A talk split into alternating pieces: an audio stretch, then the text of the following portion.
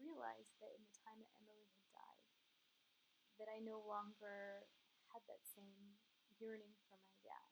I mean, I still absolutely missed him and loved him, but I wanted him exactly where he was. I wanted him to be there with my daughter, and I didn't want him for myself anymore. I wanted him for her. Hi, friends. Welcome to this episode of Today I Am Enough. I'm your host, Kara Murray. Together, we will bravely discover truth and joy through sharing our stories. As we do that, we will begin to see and know that not only are our stories enough, but so are we. And welcome to the Today I Am Enough podcast. I'm so excited you're here and so excited that we get to hear from our guest today, Alissa Parker and she is gonna just gonna have her tell us a little bit about herself to get started. Well, hello, and thank you for having me. Um, it's exciting to be able to talk to you. Um, so, I am a mother of three.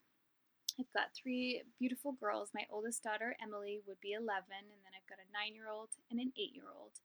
Um, I had three under three years, um, which was very unplanned, but a beautiful blessing. Um, our daughter, Emilie, um, was a victim at Sandy Hook Elementary School um, nearly five years ago. Um, it'll be five years this December. She was one of the um, 20 children and six educators that were killed that day. Um, and so I just recently wrote a book about our family's kind of spiritual journey and experiences that we had in dealing with the loss of our daughter. And so I guess that's a little bit about me.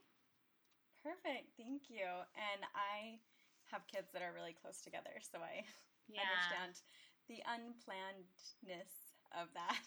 Yes. and how crazy it can be. But it's it's great to have them close too. So I just finished this morning actually I just finished uh, Alissa's book. It's called An Unseen Angel, and I'll make sure to link it in our show notes along with a few other websites that Alyssa has and it is beautifully written. So if you get a chance, look it up and grab it from your library or from from Amazon or Deseret Book. No, I know has it as well if you're familiar with them.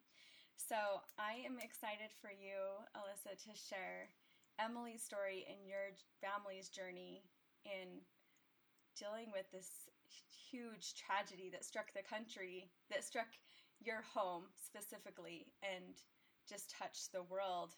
And I it was interesting in your book to read about how it didn't even occur to you that it was nationally known.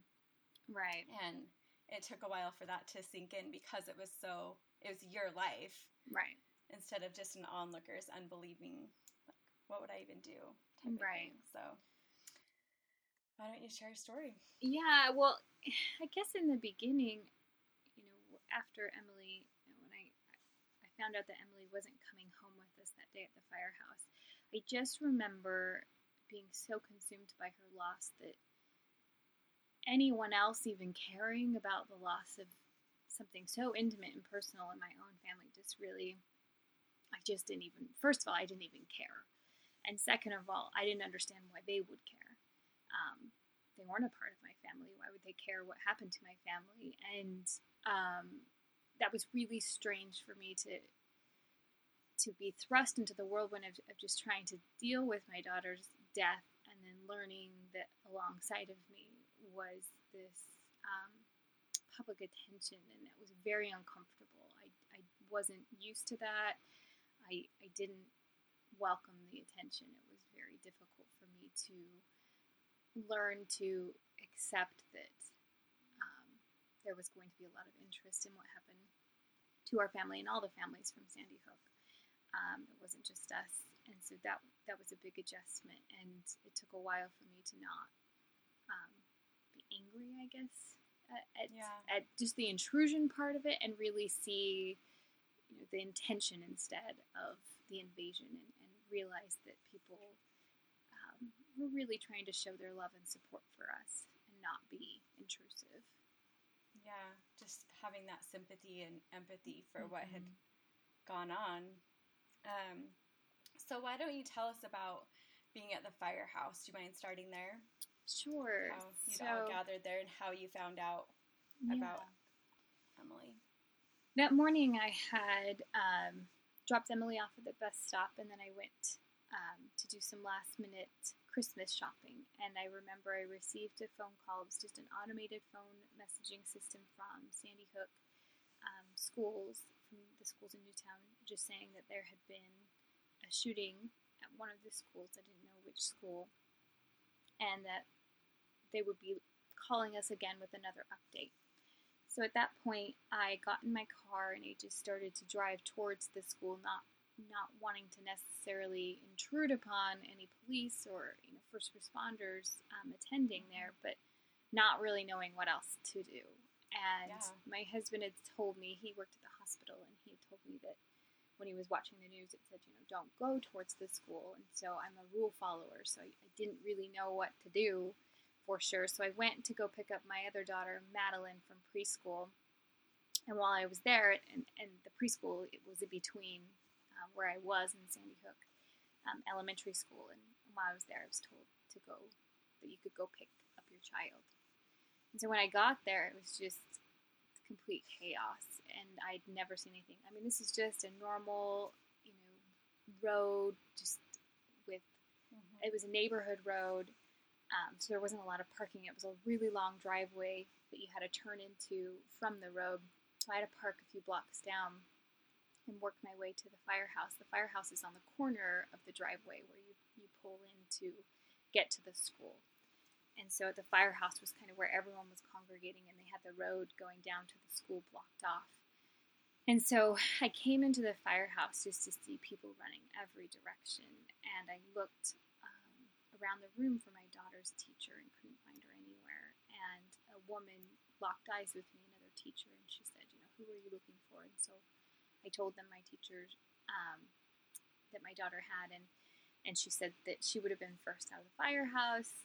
That they are taking any um, any of the parents that are still looking for their children to go wait in the back of the firehouse where they have this big conference room.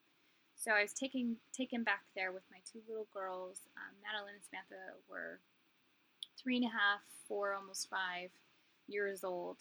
Um, so I took them in the back, and we were funneled into this large conference room where they started setting up tables and chairs. And I remember sitting down and just being so nervous that my hands were shaking. And I was trying to control myself, but I was really emotional. And I had the two little ones with me. And soon after, um, a neighbor came and got my girls, and she was so sweet to take them. And I had some friends and family that um, showed up and were there with me when Robbie was at the hospital in lockdown. So this room started to fill with more and more people, and I thought it was going to be this room of you know parents coming in, kids coming in, reunited, and Yeah. then leave. But it wasn't like that. It, it just filled and filled, and then we just sat and waited and waited. And so hours passed um, with really getting little to no information. Um, no one would look at us. Like it just felt such a strange vibe with what was happening, and, didn't want to say something that they couldn't take back. So they were very Yeah. careful and meticulous with their words with us. And and eventually, about five and a half hours into the ordeal, we were finally told that um, Emilie would not be coming home with us, and and it was just completely overwhelming. I just um, I didn't even know how to process this little girl that was healthy, strong, my beautiful daughter that had been with me um, for the last six years, every day of her life. How is that possible that she's just she doesn't exist anymore? That she her body did not work, and that just I, I couldn't wrap my head around that. And your husband was with you when you found out about that, wasn't he? Or was he not there yet? He was. Well, he came, he showed up about three and a half hours after I'd been there. And at that point, we Okay. knew how many kids had been killed. Um, but we knew that some kids had been taken to the hospital. So it wasn't until a few hours later that we were con- that it was confirmed that that they had all passed away, that there was no survivors. Oh, so tragic. So you find this out, and you and your husband go home, right? Mm-hmm. Did you did you go pick up your girls right away? So at that point, my um, brother-in-law, my husband's brother, who lived in Connecticut with us had picked up the girls and were at home Oh, okay. there waiting with them. So when we got home, they met us out there and we told them what had happened first. And then we went in and told our daughters about it. So how how was that to have to tell these little girls? Mm. Did they comprehend? It was really it was really hard because my dad had passed away unexpectedly only a few months prior. And so because of that, we had talked a lot about death and dying and what it meant. And so I remember Samantha, the younger one, she was just jumping and bouncing on the couch and having a hard time kind of focusing on what was happening. She understood the words that we were using, but she didn't really understand the gravity of what that meant. Yeah. Um, whereas Madeline, the older one, was a lot more solemn, and she she didn't say much. She just kind of took it in, Mhm. and it took more time, I think, for Samantha to kind of process what was happening. I didn't have to repeat myself. They didn't ask questions like, "What do you mean she's not coming home?" or "Where is Emilie?" Like they understood the principle, they didn't understand how that would affect them. Like that she literally is not coming home. This is what Yeah. it feels like when she doesn't come home. This is how mommy feels. This is how I feel with her not coming home. Like those kinds Mhm. of things um, were things that we had to work through. Yeah. time. So what did the next few days or weeks or even months look like? Mm. Whatever you could maybe hold on to. Maybe hours at a time, I'm sure some days. Yeah. But what were what were those times like? I had always been a person who didn't need a lot of motivation to do things. If I had something in mind that I, I really wanted to do, I could mm-hmm. do it. And I could get it done. That was my role as the mom. You know, I would do a lot of the home remodel projects because my husband was at work and I didn't have the Mhm. patience to wait for him. So I just did it. And not that he didn't help ever, but I just I, know- just I tend to be. I tend to be one of those persons um, who just if I want something done, like I have no problem doing it, and I, I'm not a real. Um, I, I get restless if I sit around for too long, and so patience has never been my strong point as a person in general. And this was the first time in my life where that part of my identity was completely stripped away. I no longer had the ability to do things that I used to do. I had no energy. I had no desire.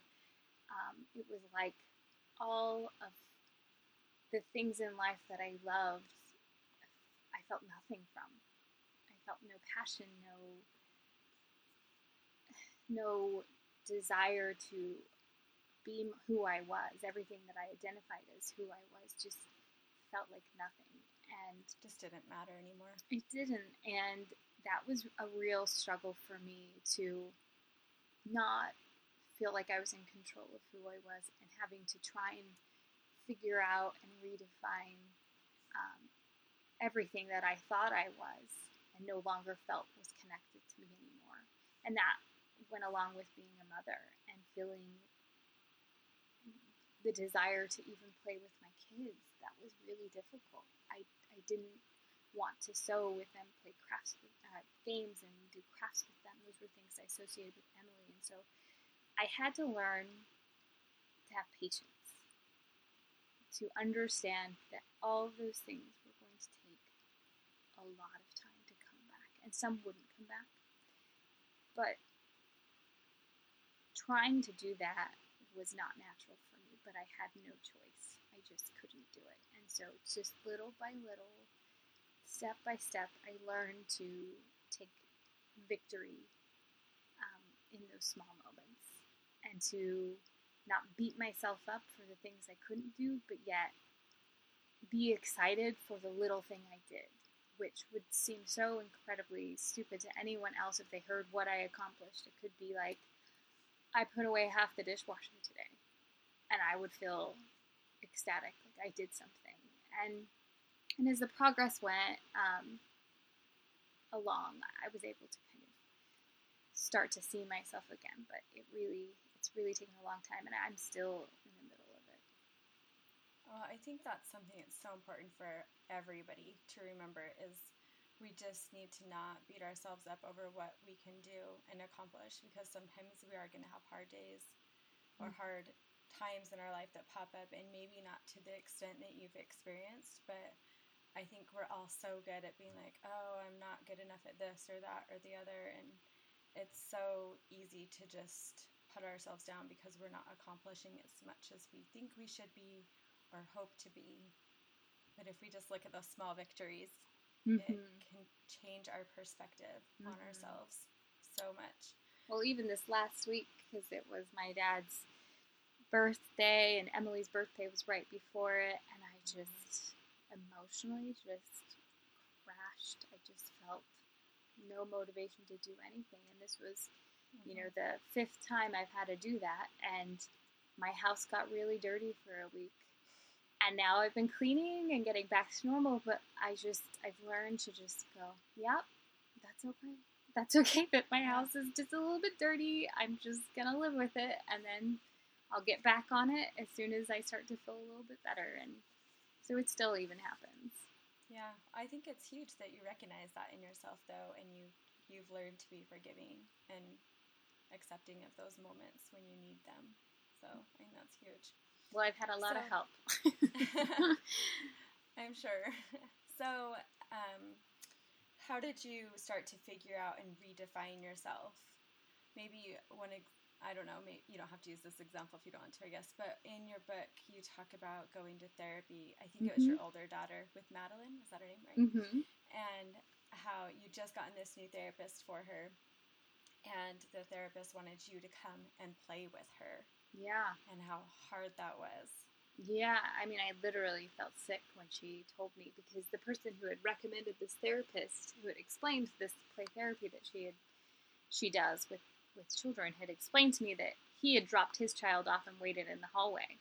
So that was what I was anticipating was, you know, Mhm. let you play with my child, and I'm gonna wait. And when she told me that I was supposed to play with her and do the play therapy, I, I literally felt like I was going to throw up, and I was a little put off at first, and I just had to go with it because I looked at my daughter's eyes and I could see it immediately. I could see that she was excited for me to participate. She wanted me to be a part of it, and yeah and I just had to kind of take out my feelings and, and focus in and be very present in that moment instead of dwelling on what I was feeling. I was focusing on what she was saying and my daughter's reactions to that. And and I think that that's a strategy that I've had to um, use a lot is learning to be present in the moment and not be overwhelmed with my anxiety. And so I remember when we started to do it, it was it was really fun in loose terms. You know, we had such a great time, but as soon it was over, I mean, I just it crashed me emotionally. It was just really difficult, but it was again another victory for me that I was Yeah. able to do that. do you feel like that in some ways was the start of being able to do that a little more often maybe Yeah. than you had been before Yeah, and and I think I've had to learn that not everything will go back to what it was before. That yeah um, the things that I once did with my kids might have to be done a little differently in order for me Mhm. to do them, and that goes with playing. I don't necessarily play with them the same way that I did before, but they were so young. I think that I didn't give them credit enough for how much they would be able to adapt to that and not have an issue with it yeah and learning to do things in small steps has taught me um, that it's okay to have to wait to get to the next thing. That if I do too much too fast, I overwhelm myself. And Mhm. so I have to just diligently just pick one thing to focus on, and then I go to the next. And so there are plenty of things that I still haven't haven't done with my girls yet, but they don't even know because I've been able to fill that time with other things that I feel comfortable with. Yeah, I like that though, and I'm sure they appreciate your willingness to try. Are they? Um, are they really understanding and patient with things now that they're a little older and can understand more things? I don't honestly. I don't even think they. I don't even think they know. They don't know what is difficult for me and what is not because I've always felt very strongly that my anxiety is my anxiety, mm-hmm. and I don't want to give it to my children. They have they'll have yeah. their own issues. so I I've tried really hard to keep a lot of my emotional anxiety to myself. Um, mm-hmm. I think that I have modeled for them how you deal with um, triggers for the most part in a general mm-hmm. sense and things that are more obvious, things that they are having to deal with, and I can't hide from them that I have to deal yeah. with. Um, and so I, I feel like I haven't abandoned them when it comes to dealing with those kinds of issues. But for example, um, after Emilie died, I had a really hard time going to their school, like a really hard time. And, and we've moved, we've moved and, and have gone to a couple different schools since that time. But I didn't want them to feel my anxiety. I didn't want them to, um, one, take it on for themselves, but two, I didn't want them to ever feel like they were hurting me by inviting me to participate in their life. Yeah like if they wanted me to come volunteer or do things. So I've worked really, really hard on dealing with that anxiety, and I do that by going to school every day to drop them off and pick them up in person. Um, so I, I'm on the outside of the school, but I can connect with their teachers and talk to them. And then, you know, every year I kind of do a little bit more. And this year I've been able to volunteer every week in their classrooms. that, that was a huge deal for me.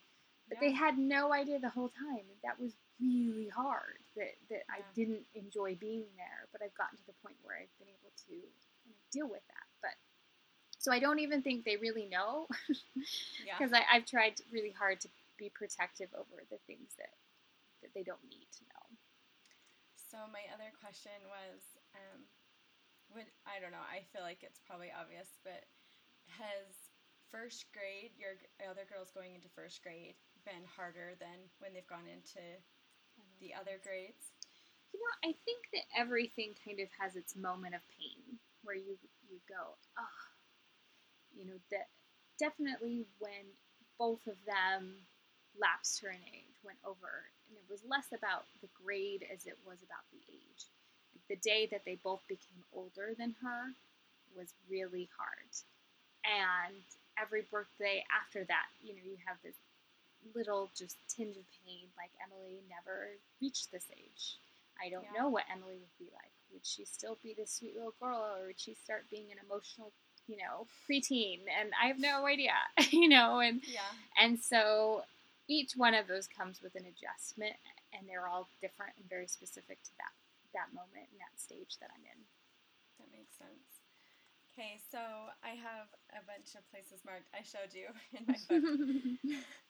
um, just because I knew I'd be like, oh, there's something in here I wanted to talk about. So, uh, can we talk about Joey, Emilie's friend mm-hmm. Joey, for a minute?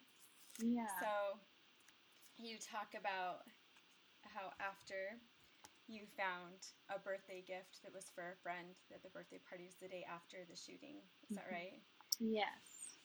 Um, so why don't you tell us a little bit about Emilie and Joey? So Emilie, um, in her class, had this sweet little girl, Josephine Gay. Um, nickname was Joey, who um, was apraxic and could not speak as well as some other issues. And so Emilie loved to talk, like loved to talk. and was well known for her um, conversation skills. And so Emilie had befriended this sweet little girl, and her birthday was supposed to be the next day, her birthday party. We had this invitation, and Emilie had spent literally, you know, 45 minutes to an hour to pick out just this one gift. Like, it was ridiculous. Can you imagine how long that is in a toy store? And the whole time she was time. she she she analyzed every toy for her, and um, it was really interesting. Now looking back on it, hearing um, from Joey's mother how um, thoughtful and meaningful each of those um, observations Emilie had about what toy actually fit Joey.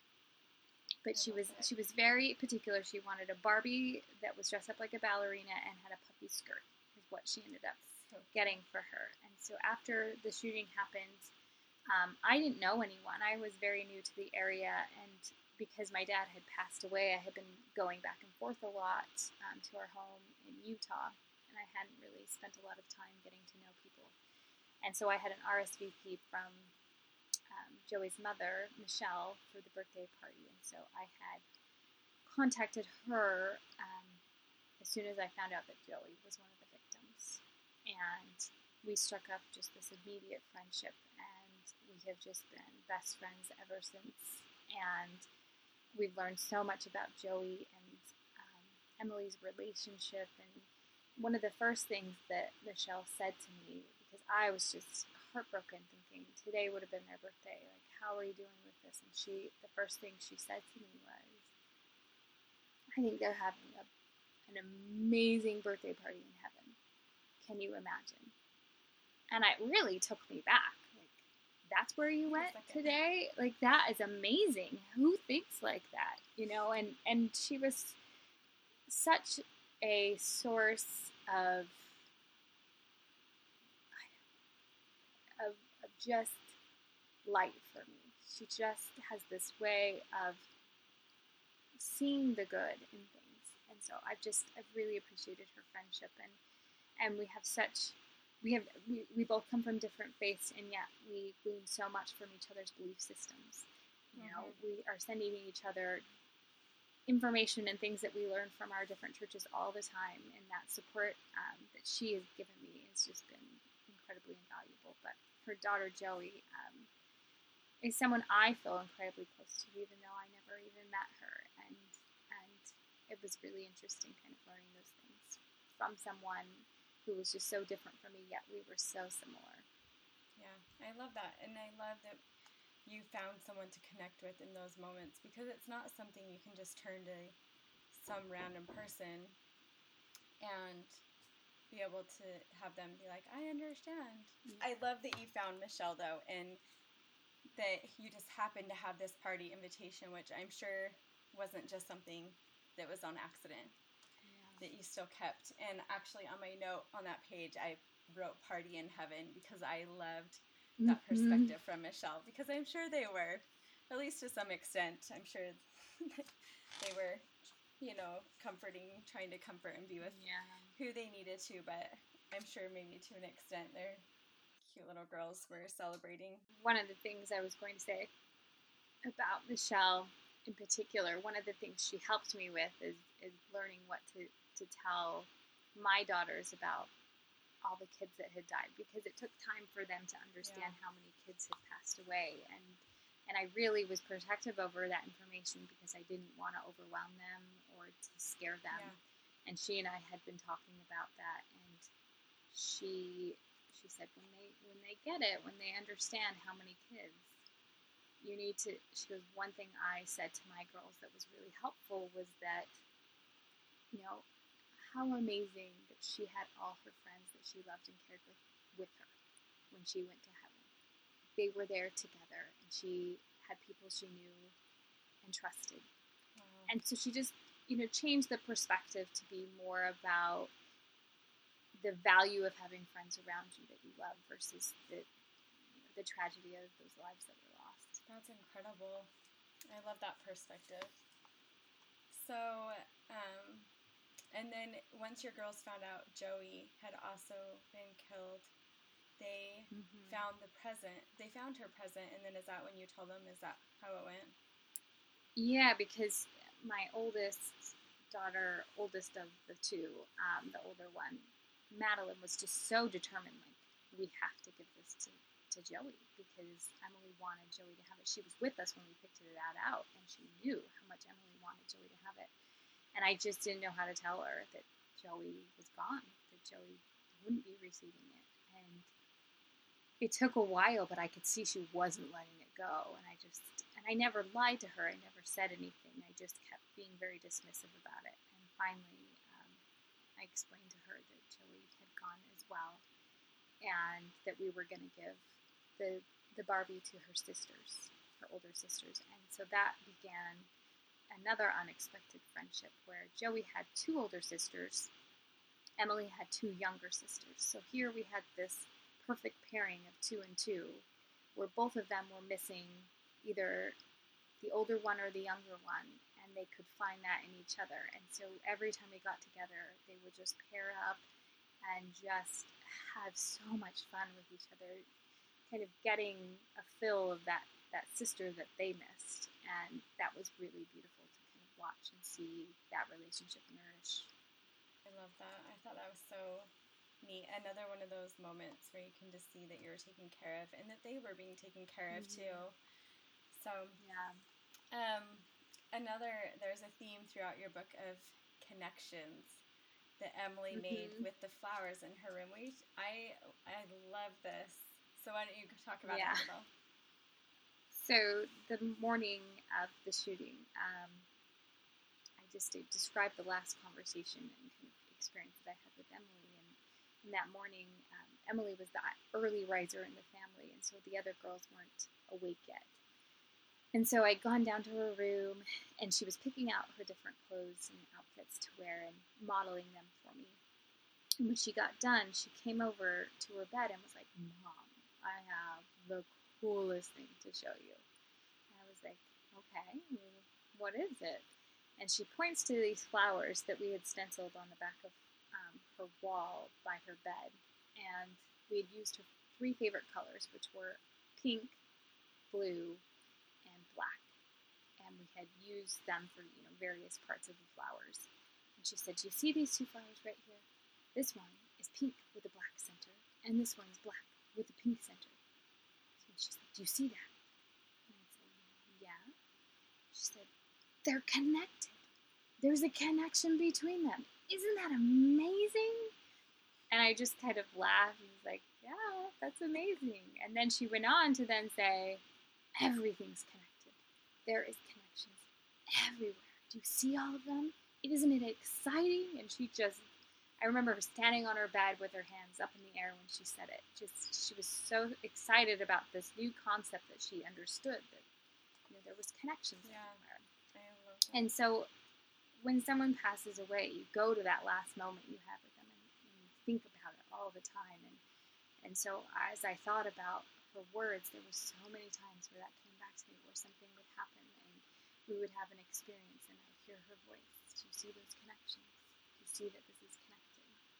And it was a, a beautiful um, visual for my experience and kind of understanding what had happened to our family. Yeah, there was times in your book, even while I was reading, and I was like, "Look, the connection." It was so Yeah. just like little things, but it was um, amazing. So one part of, of your story and Emilie's story that was so touching to me was um, so you lived in Connecticut and Emilie is Mhm. buried in Utah, right? yeah. And um, was when you I was so touched by the whole chapter probably of when you and your husband went to the funeral home and then your experience of Mhm. Emilie's experience getting to Utah. It Yeah. you can tell us about Do you it. want yeah. me to tell? You yeah. can tell it better than Um, me.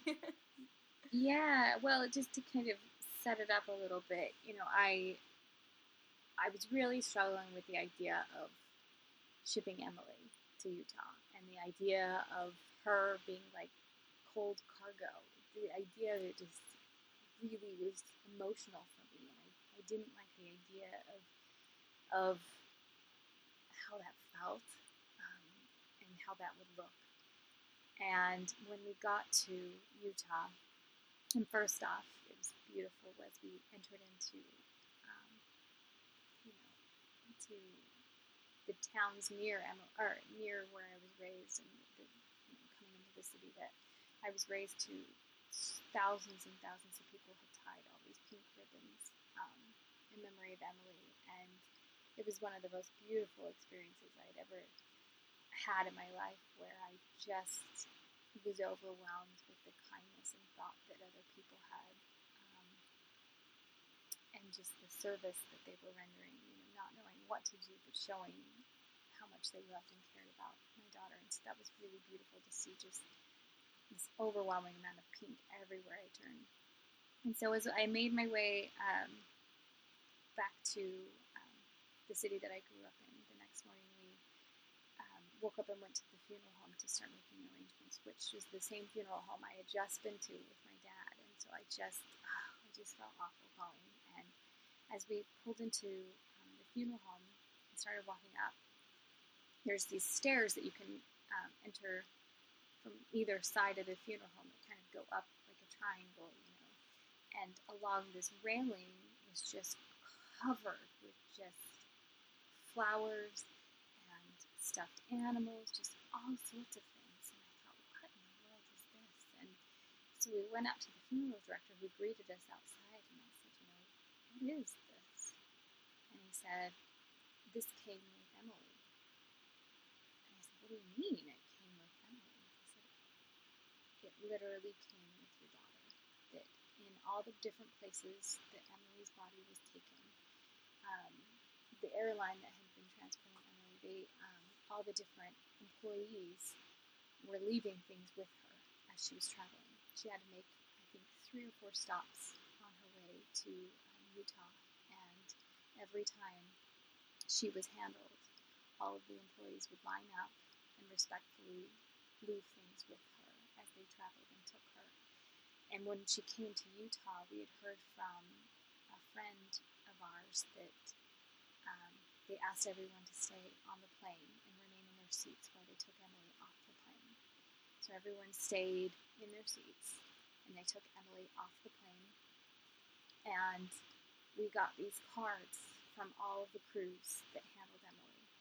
And not just the crews, but also the, um, the baggage claim um, employees, just everyone who was involved. We got three different cards just full of their names. And, and it was so incredibly powerful and overwhelming to see um, how much love and care that they took with my daughter. And it changed that image of her transportation completely for me. Was just this beautiful moment of love and kindness and respect towards what she had gone through in her sweet little body. And it was just it was just such a beautiful moment for me.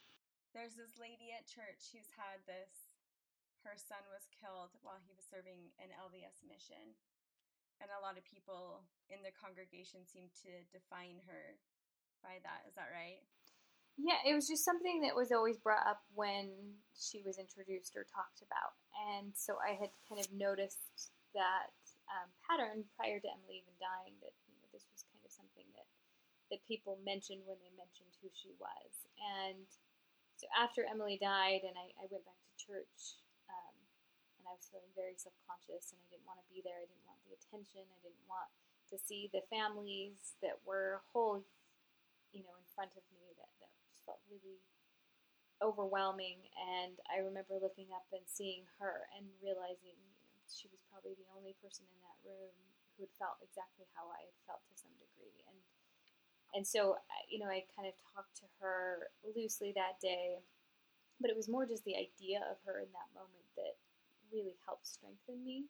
That it was mm-hmm. possible and give me a little bit of perspective. That I just, I just needed to give it time. And it was soon after that that she she was teaching my my daughter Madeline's um, class at school or at, at church, and so she had offered to talk to me if, if and when I was ready.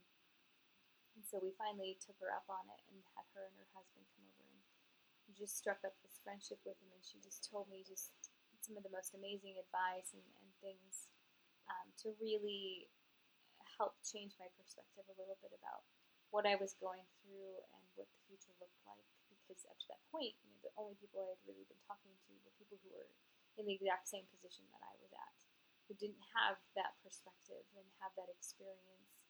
And she offered to me um, something that was really hard to find at that point.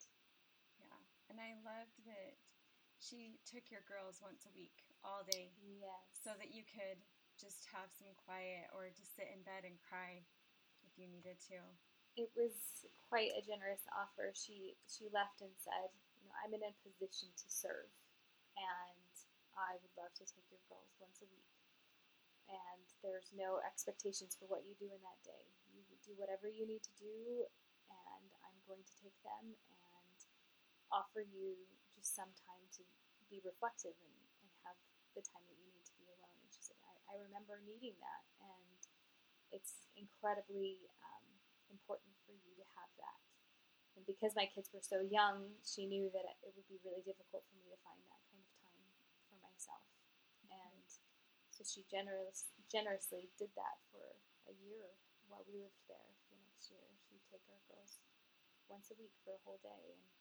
And it was really, it was really such a strength to me, but also it offered me opportunities to talk to her and, and get to know her more and, and ask her Mhm. questions and her, her perspective because she's truly such an amazing woman. Are you still in contact with her? Yeah, we are. We we had gone back to um, Connecticut um, about a month and a half ago, and so um, while we were doing um, interviews and talking about the book in New York, she took the girls um, for a little while for a, a couple overnight Wow. um, stays, and so the girls were just thrilled. They loved being with her, and so they couldn't have been happier. And we have seen her off and on throughout that time, so yeah, yeah, it was so fun. So, on a to change it to a different perspective, I guess you were seeking to feel Emilie close to you. I, I feel it maybe often in this book, but one specific time. And you went to the temple where the LDS, um, it's like our worship, not our daily worship, but um, where we can go and be closer to God and we make covenants there. And what was this? This you, I'm assuming you know what I'm talking about here. What was the specific answer you got? Do you remember of what you needed to do? Yeah. So, so I went to the temple. This I had this idea that you know I, I wanted to help Heavenly Father answer my prayers, and the way that I wanted God to answer my prayers was to um, allow me to feel close to Emilie again.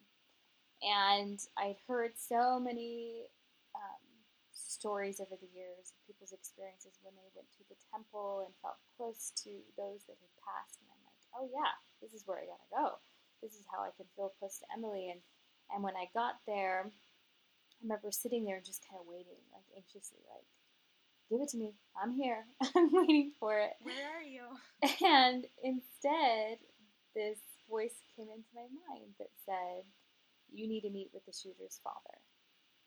And that completely took me by surprise. It was not at all what I was expecting to hear. And I kind of was taken aback, what? Where did this come from? And I had this really strong impression that I was supposed to tell him um, that he had an opportunity to make some good come from this, to make sure that the information that he knew about his son or the information that was to be known about his son um, was put in the right hands of people who could um, learn from that.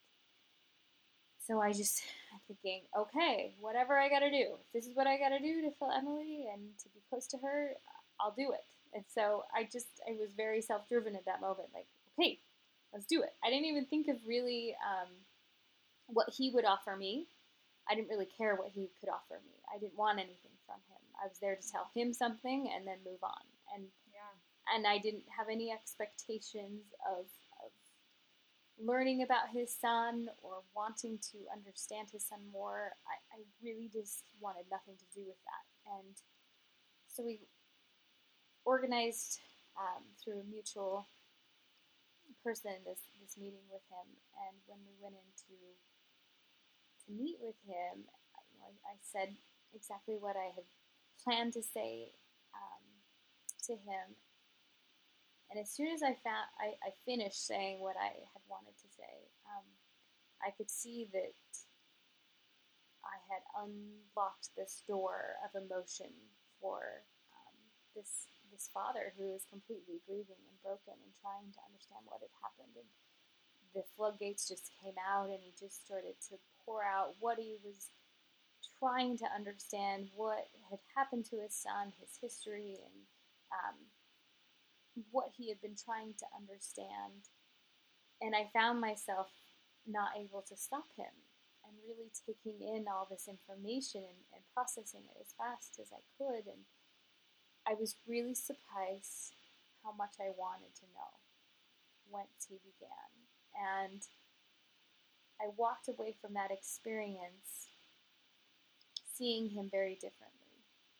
Seeing him not just for the monster that he was that day, but seeing him as a child of God, as a, a child who struggled and who had a lot of problems and issues and had been either failed by himself or the people who should have been able to give him the help.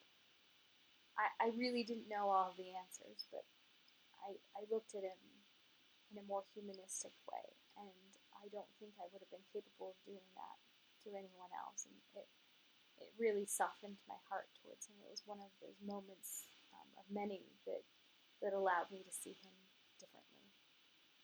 So, in how did you get to that place to be more forgiving towards what he did, the shooter? You know, I, I don't know if there's a moment where I can pinpoint where it all changed. I think it was just um, many moments that led me on this journey that mm-hmm. I realized.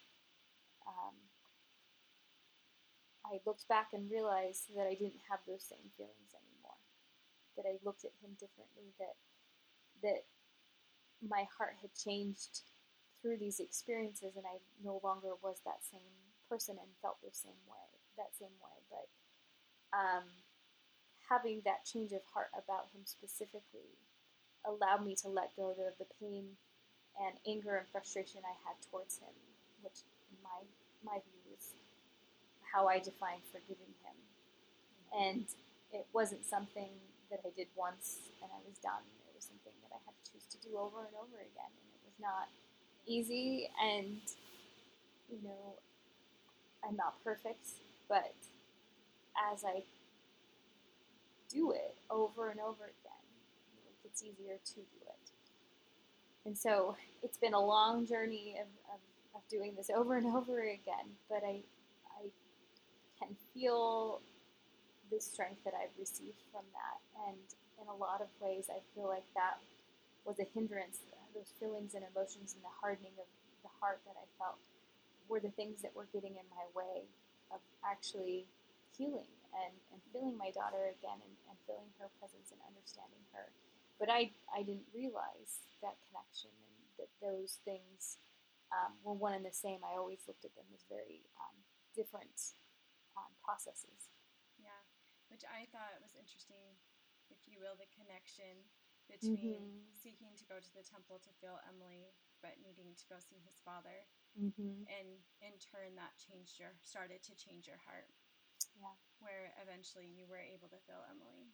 Yeah.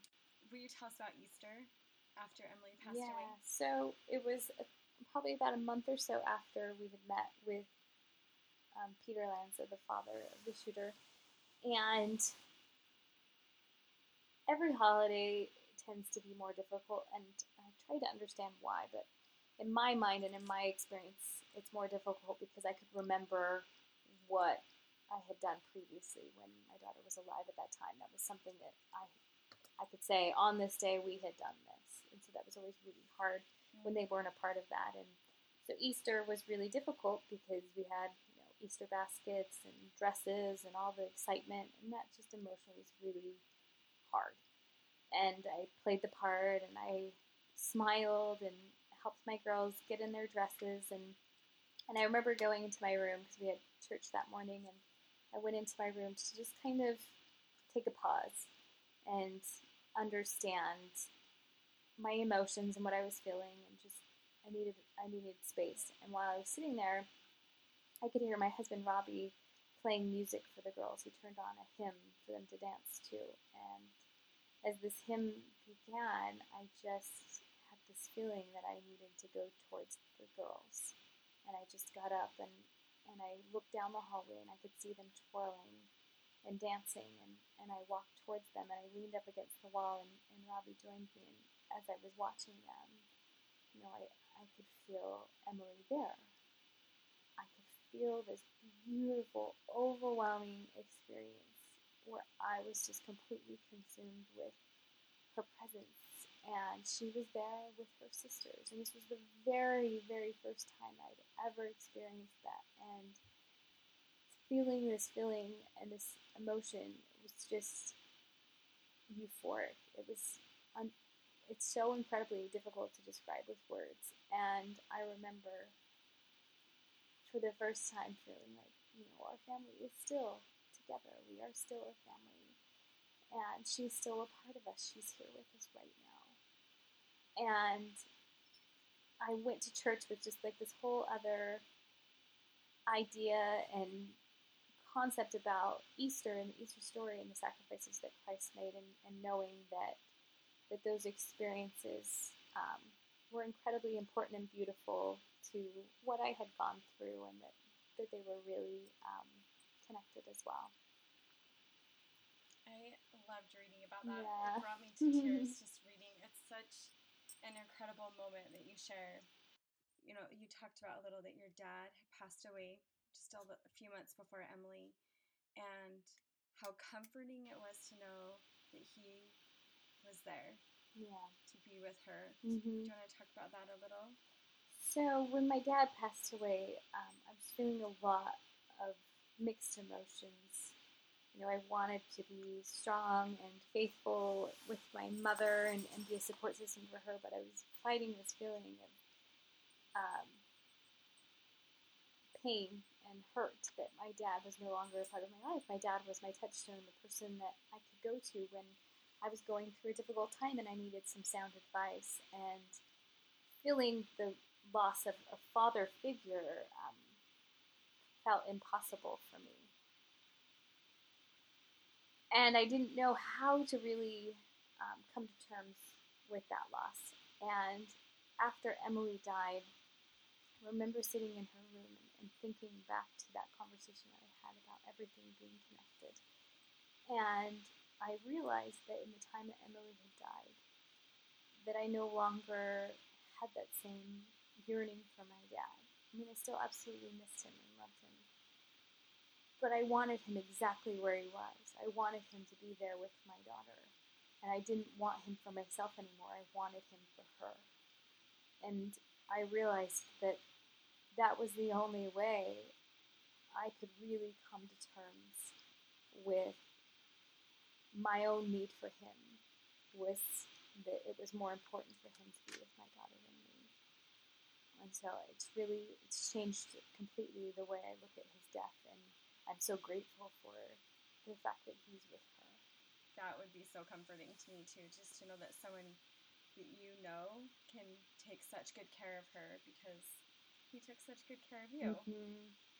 And so, um, okay, so throughout throughout a section, lots of sections of the book, you talk about how other people felt Emilie and their experiences with her. And one of them, you were Mhm. uh, trying to comfort a friend who was pregnant and was going to find out that their found out their baby was not going to live very long after it was born.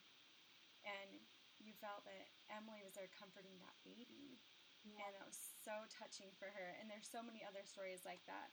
So, Mhm. um, why don't you tell us about when you realized what Emilie's mission was and what she's doing and how you got a glimpse into her new life and how that's helped Mhm. you?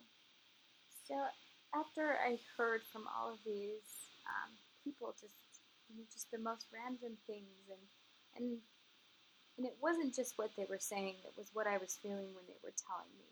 There was just a very strong feeling that I needed to listen, and I had prayed um, that I would understand what Emilie's new life was, so that I could understand and see a different picture than the life that I had envisioned for her, and to replace it with something new.